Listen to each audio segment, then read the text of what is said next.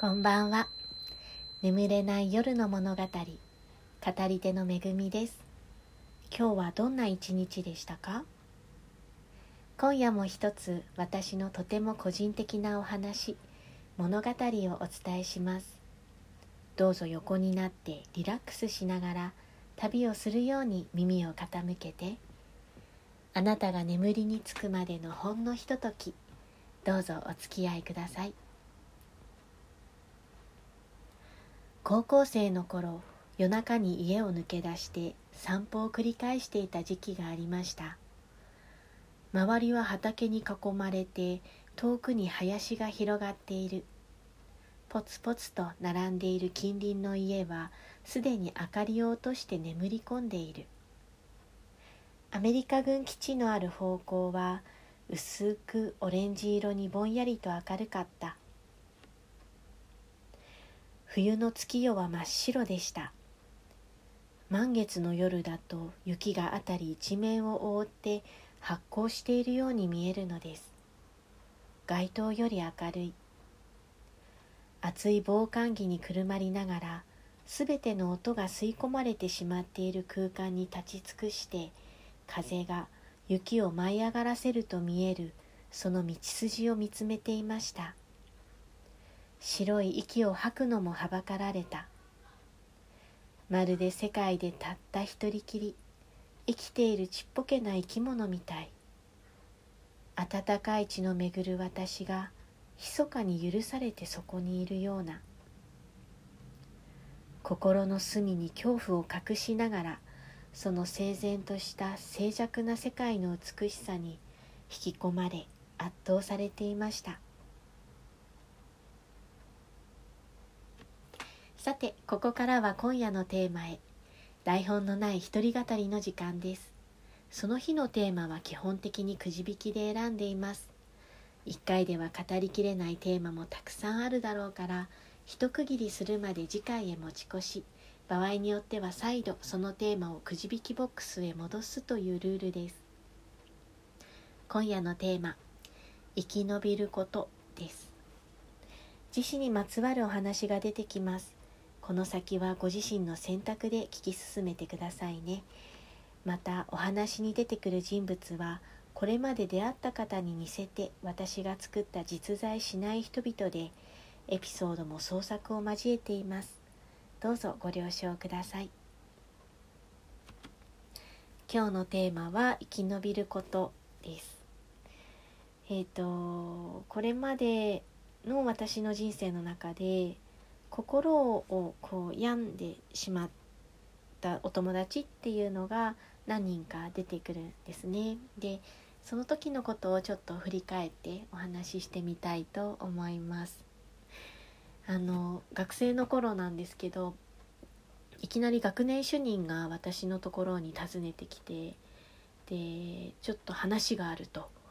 で呼び出されてですねそしたら先生が「お前あの B とは仲がいいのかって言うんです。で私はその時 B ちゃんってお友達ね。あの B ちゃんは私のことを親友だって言ってくれてますって答えたんです。なんか今思うとちょっと微妙な回答ですよね。彼女は言ってくれてます。じゃあお前はどうなんだって話ですよね。私自信がなくてその人との関係の中に自分の中にその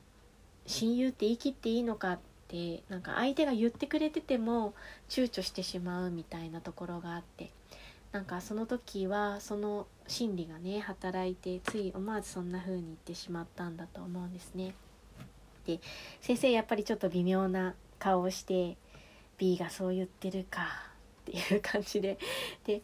あの先生あんまり説明はされなかったんですね。その時とにかくしばらく B は学校来ないからっていうことだけおっしゃったんです。訳が分からなくてなんかショック受けちゃって何かこうただならぬことが起こってるということだけはなんとなく感じるじゃないですか。でショックを受けてなんか部室に戻ってあのねなんか取り乱してしまったんですけどまた。あの拒食症だったんですね B ちゃんが。あの後でそれは聞きました。でしばらく病院に、まあ、入院したのか通院していたのか。はいでうん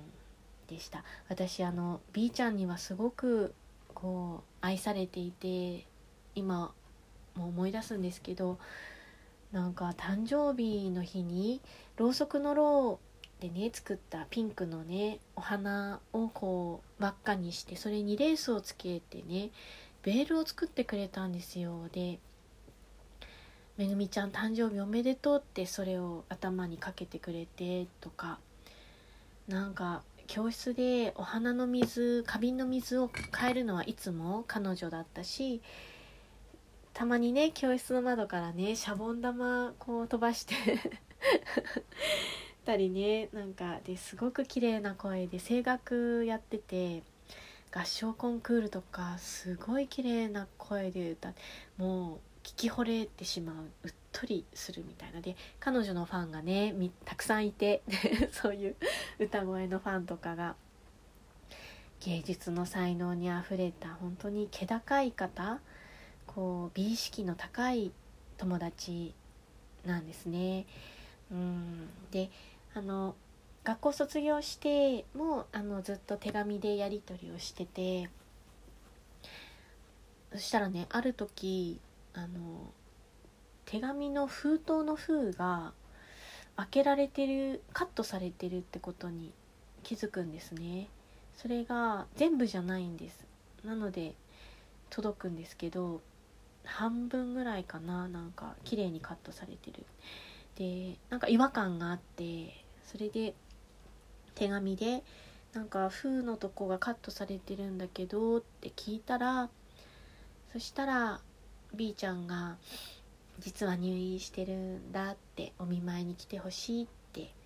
まあ、打ち明けてくれたんですね。お手紙に差し入れしてほしいって書いてあったんです。あの5箱入りのねティッシュの箱で用意してで中身を抜いて でそこにお菓子を詰めてほしいってそれで持ってきてほしいって書いてあってで言われた通りにあの用意してあと駄菓子屋さんでちょっとシャボン玉とか紙風船とか確かちょっと覚えてないんですけど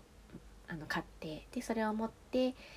閉鎖病棟精神病院にお見舞いに行きました。エレベーターももちろん施錠されている。で看護師さん案内してくれる看護師さんがいたんですけど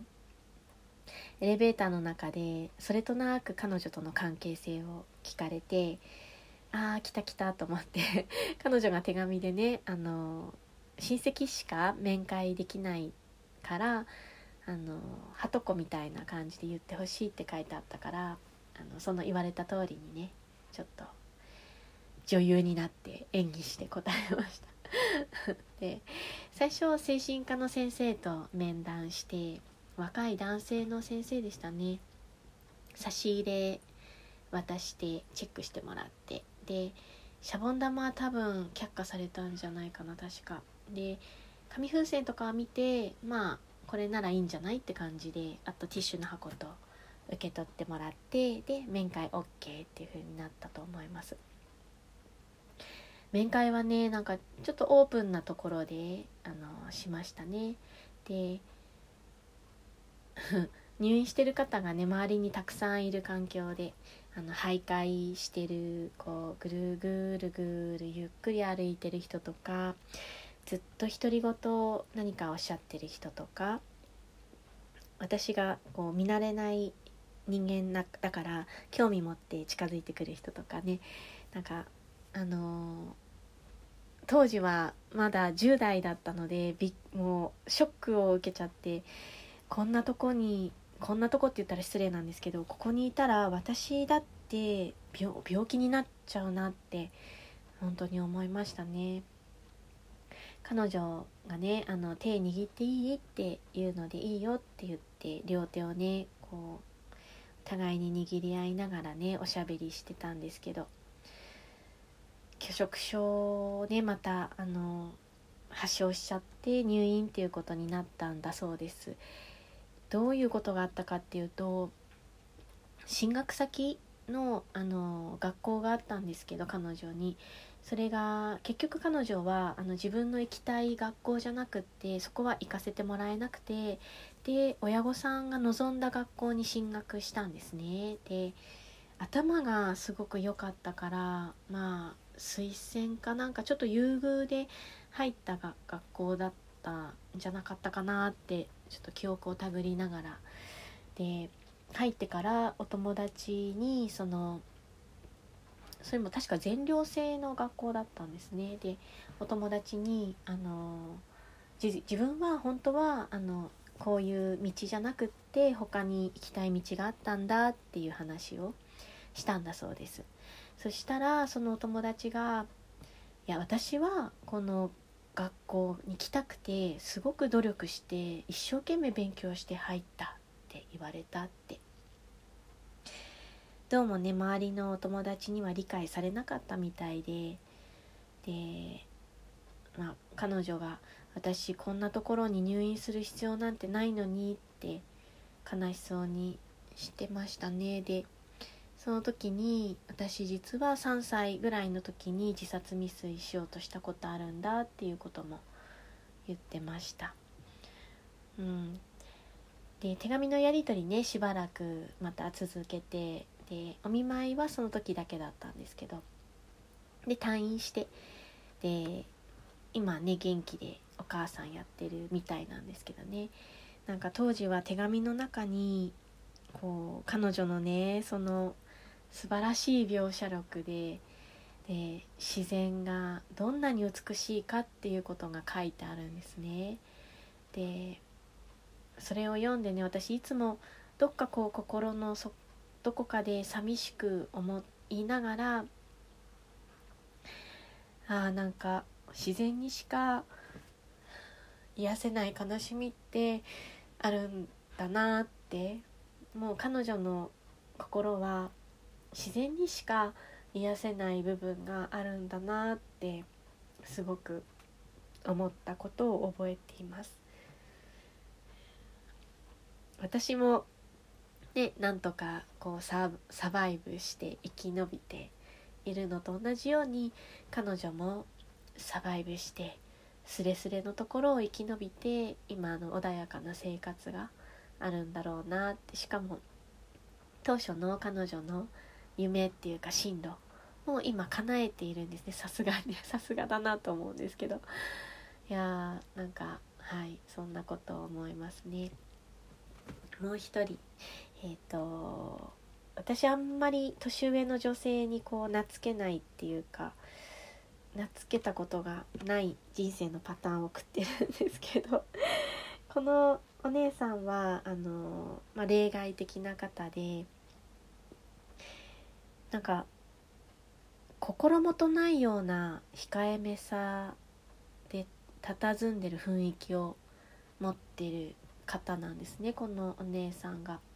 なんですけど内側になんか燃える母性を秘めてる人方です。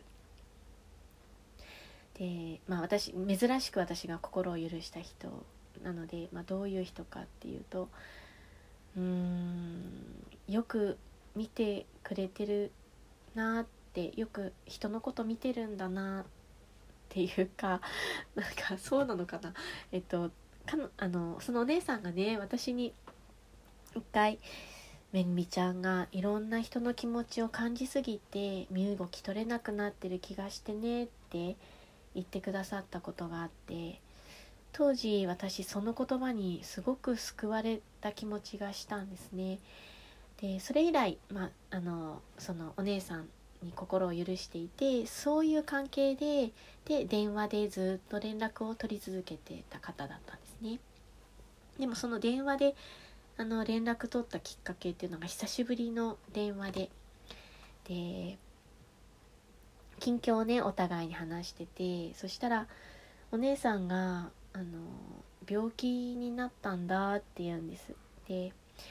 えー、何の病気ですか?」って聞いたら「うん精神分裂病」ってで「めぐみちゃんあの電話待ってたよ」って言うから「いつからですか?」って聞いたらそれがもう何年も何年も前に旅行前に電話で話した時に「じゃあ行ってきます」って帰ってきたらまた電話しますねって私が言ってでその時から電話待ってたよっていうことだったんですね。でそれ聞いてちょっとさすがに少しドキッとしてあお姉さん本当に病気なんだなってちょっと実感したというか。でそれからずっと定期的に電話がかかってくるようになるんですけどちょっとだんだん、まあ、ある時期過ぎてからこうその電話が重く感じてしまって私が。で多分それが声っていうか態度に出ちゃったんだと思います。お姉さんがいきなり表変して何て言われたなんかすごいあの強い口調で「お前なんて寂しい痛い女のくせに」みたいな、うん、確かそんなようなことをあの怒鳴りつけられたんですね。で言われたことがショックっていうよりもあのお姉さんがそういう状態だってことにすごくショックを受けてしまって私でお姉さんはね次の瞬間に「あ我に返って」みたみたいにして我に返ったみたいにして「ごめんごめんめぐみちゃんほんとごめん」って言ってくださったんですけどもうこれはダメだって思って専門家に任れ任せるしかないんだって思ったんですね。で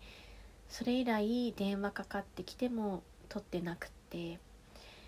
ちょっとねこれはその選択が正しいのかどうかちょっとわからないです。あの私自身なんかただ自分がそのもう相手したくないから取らないだけっていう気もするしでも取ったとしても何て言うか私にはどうすることもできないしっていう気持ちもあるっていうかすごく、うん、考えちゃうんですけどでもとりあえず今は電話を取らないっていう選択をしててあんまりもうかかってこなくなりましてで少し前におはがきねあのいただきました。最初はねすごいあの時ごめんっていうあのおはがきばっかりあの留守電とかもそういうのばっかりいやどんなに後悔してるんだろうってあの本当に気持ちわかるし心苦しく思うし病気なんだししょうがないしって思うけどそれを伝える伝える術もないっていうかなんて伝えていいかわかんないしっていう中でねでも少し前に届いたおはがきはそういうことが一切なくてこう何て言うか落ち着いてらっしゃるんだろうなっていうのが感じられるおはがきだったのでまあうんまあ、とりあえずは良かったのかなって、うん、思ったりします。でもう一人は学生時代の後輩ですね卒業してからなんだろうお手紙とか実際会ったりとかもしたかな。電話とかでずっとやり取りしてたあの後輩がいるんだけど。彼女結構キャラが強くてなんか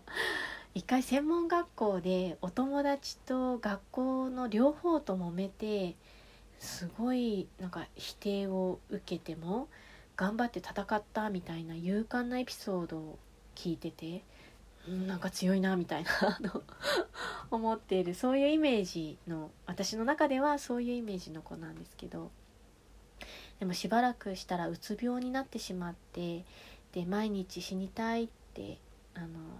泣いてる手紙がねあのずっと届くようになってもちろん私も元気づけようとするしいろんな話をしてこう返事を書くんですけどどうしても死んじゃダメだよとかってねなんか書いても彼女があの苦しいってあのどうして死んじゃダメなのってどうして死んじゃダメなんですか?」って私にこう問いかけてくるってで本当にあのある時その手紙について彼女が言ってることについて考えたことがあってあ彼女は今本当に辛いんだって彼女にとって今生きることの方が死ぬことよりも辛いんだって思ったんです。で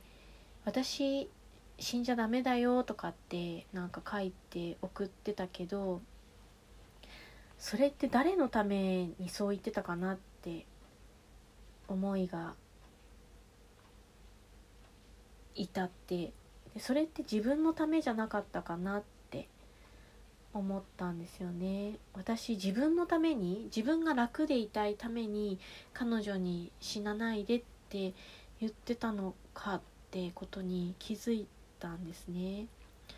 で本当に辛い時に本当に死ぬことより生きることの方が辛いってっていうんだったら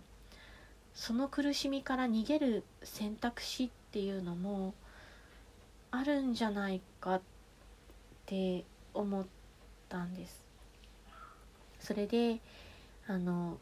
彼女にね「ごめんね」って私今までその自分のためにあなたに死なないでって言ってたって自分が楽でいきたいいたいために言ってたかもしれないってでもし本当に辛いんだったら本当に死ぬことよりも生きることの方が辛いって言うんだったらもう死んでもいいよってそう思ったってことを手紙に書いて送ったんですね。ポストに手紙投函した時その手紙がね手からこう離れてコトンって落ちた感覚をね今でも覚えています。で彼女ねどうしたかっていうとなんかその手紙私がまるでねその自死を背中を押すみたいな手紙だったのになんかすごく感謝してくれて枕元に置いて抱きしめて寝てるって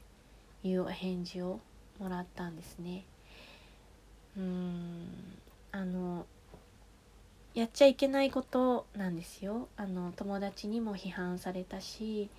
本当にそれはそうだと私も思う。でも結果としてはあの大丈夫ではあったっていうだけの話なんですよ。その後彼女は元気になって結婚もして北海道でゴールデンレッドリバー買って暮らしてるっていう連絡をもらいました。もうねあのこの手紙のことはね自分がしたことはもう何十年も前の話なんですけどもう絶対忘れないしこれからも一生忘れないと思うんです。あのやっちゃいけないことを私ももう二度と頼まれてももうできないって思うような内容です。でこの忘れないっていうことがそれが自分がしたことの報いを受けるっていうことなんだろうなっていうふうに思います。死生観って本当に人それぞれなんですよね。でもなんか出会いの中でそれらが変化していって変容しながら最終的にこう自分の気持ちの収まるところに収まっていくといいなっていうふうに自分自身でも思いますね。はい。締めくくりは祭りごとのお話。2023年に統一地方自治体議員選挙がありますね。えーと、どんな応援ができるかなって考えていたところに NGO 怠け者クラブさんでオンラインの話し家をやるという情報が流れてきたので早速参加してみました。実際に立候補された方からどんな思いで立候補に至ったのかどんな選挙活動をされたのかで実際なってみてどうかっていう話をお伺いすることができました。なんかねだいぶ身近にこう選挙議員さんを感じることができてよかったなと思います。でその中の一人の方がね議員さんのお仕事って手を抜こうと思えばいくらでも抜ける。でもちゃんとやろうとするとものすごく忙しいっていう言葉があってねリアルだなって思いました。私たち選挙で選ぶだけじゃなくって選んだ後やっぱ見守ってこう育てていかないといけないんだなってそうじゃないとあのねなんかこうがんなんていうのかなねこう頑張る人にだばっかりこう負担がいくじゃないですけどなんかこううまく回せなくなっちゃうよなってそれが今の結果なのかなって今なのかなってなんかそんな風にも思いました。怠け者クラブの共同代表をされている中村隆一さんとは実は脱原発運動をしている時に六ヶ所村でお会いしたんですねフェアトレードのコーヒー販売を軸に国分寺にあるスローカフェっていうカフェの運営もされていて日本とか世界とか飛び回っておられる。六ヶ所に来てくださった時も長旅で疲れているはずなのに到着された次の日の早朝には一人で農園の畑に立って黙々と農作業して手伝ってくださってるっていうような方でした。本当に素敵な大人っていう印象です私にとってね。で今回のねキャッチコピー「怠け者クラブ政治を始めます」が個人的にとても嬉しかったというか勇気をいただいたというかこの日本に暮らす私たち一人一人が自分たちでこの国を作っていく力を取り戻していくっていうムーブメントが今本当に始まってるんだなっていう気持ちを強くしました。私が個人的に応援している令和新選組では統一地方自治体議員選挙の候補者を募集しておられます。政治塾も各地で開催スタートしているんですね。もし興味のある方思いのある方はウェブサイトで詳細見てみてくださいね。あと国分寺にあるカフェスロー。あのいろんなイベントもやってるしすごく素敵なので是非訪ねてみてください。眠れない夜の物語。今日はここまで。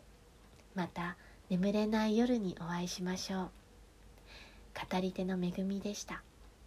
おやすみなさい。